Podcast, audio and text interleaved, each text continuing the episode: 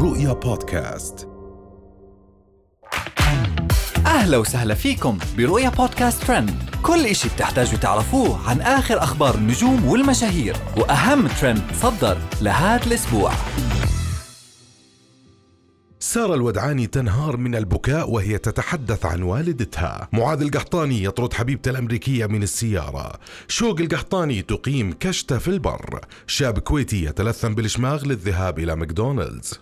شاركت سارة الودعاني خبيرة التجميل متابعينها بحديث مؤثر عن الحب العميق والارتباط القوي اللي تشعر فيه تجاه والدتها. وفي لقطة مؤثرة انهمرت الدموع من عينها لتعبر عن مدى هذا الحب بطريقة لا يمكن تصورها. قامت الودعاني بنشر مقطع فيديو على حسابها في تطبيق سناب شات حيث ظهرت وهي تبكي بشدة وقالت وصلت لمرحلة أنني عندما أراها تأكل أشعر بأني قلبي ينقسم. ومن سارة راح ننتقل لمعاذ القحطاني. نشر معاذ القحطاني ولد الهاربة السعودية. هند القحطاني مقطع فيديو وهو جالس مع حبيبته كايلي في السيارة ويطلب منها أنها تخرج من السيارة وهي ترفض طلبه وتنظر له بطريقة بطريقة مرة تخوف لدرجة هو خاف منها ونزل من السيارة وتركها لوحدها.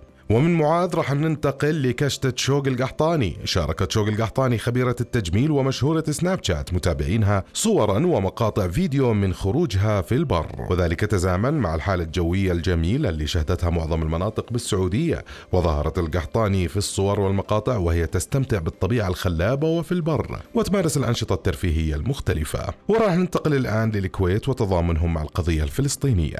بعد الأحداث في فلسطين وبالأخص غزة انتشرت حملات مقاطعة كبيرة لكل الداعمين لإسرائيل. ومن ضمنهم ماكدونالدز. تضامنت دولة الكويت معهم بشكل كبير. روجت لحملات المقاطعة في الشوارع. ومنعت أي أحد يشتري منهم. وبعد كل هذا ظهر مقطع فيديو لشاب كويتي يبغى يطلب من ماكدونالدز لكنه خاف من اللي بيصير له لو دخل. لذلك ظهر متلثم ويقول أبي أم القضية بطني أهم منها.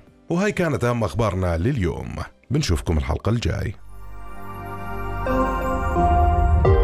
رؤيا بودكاست.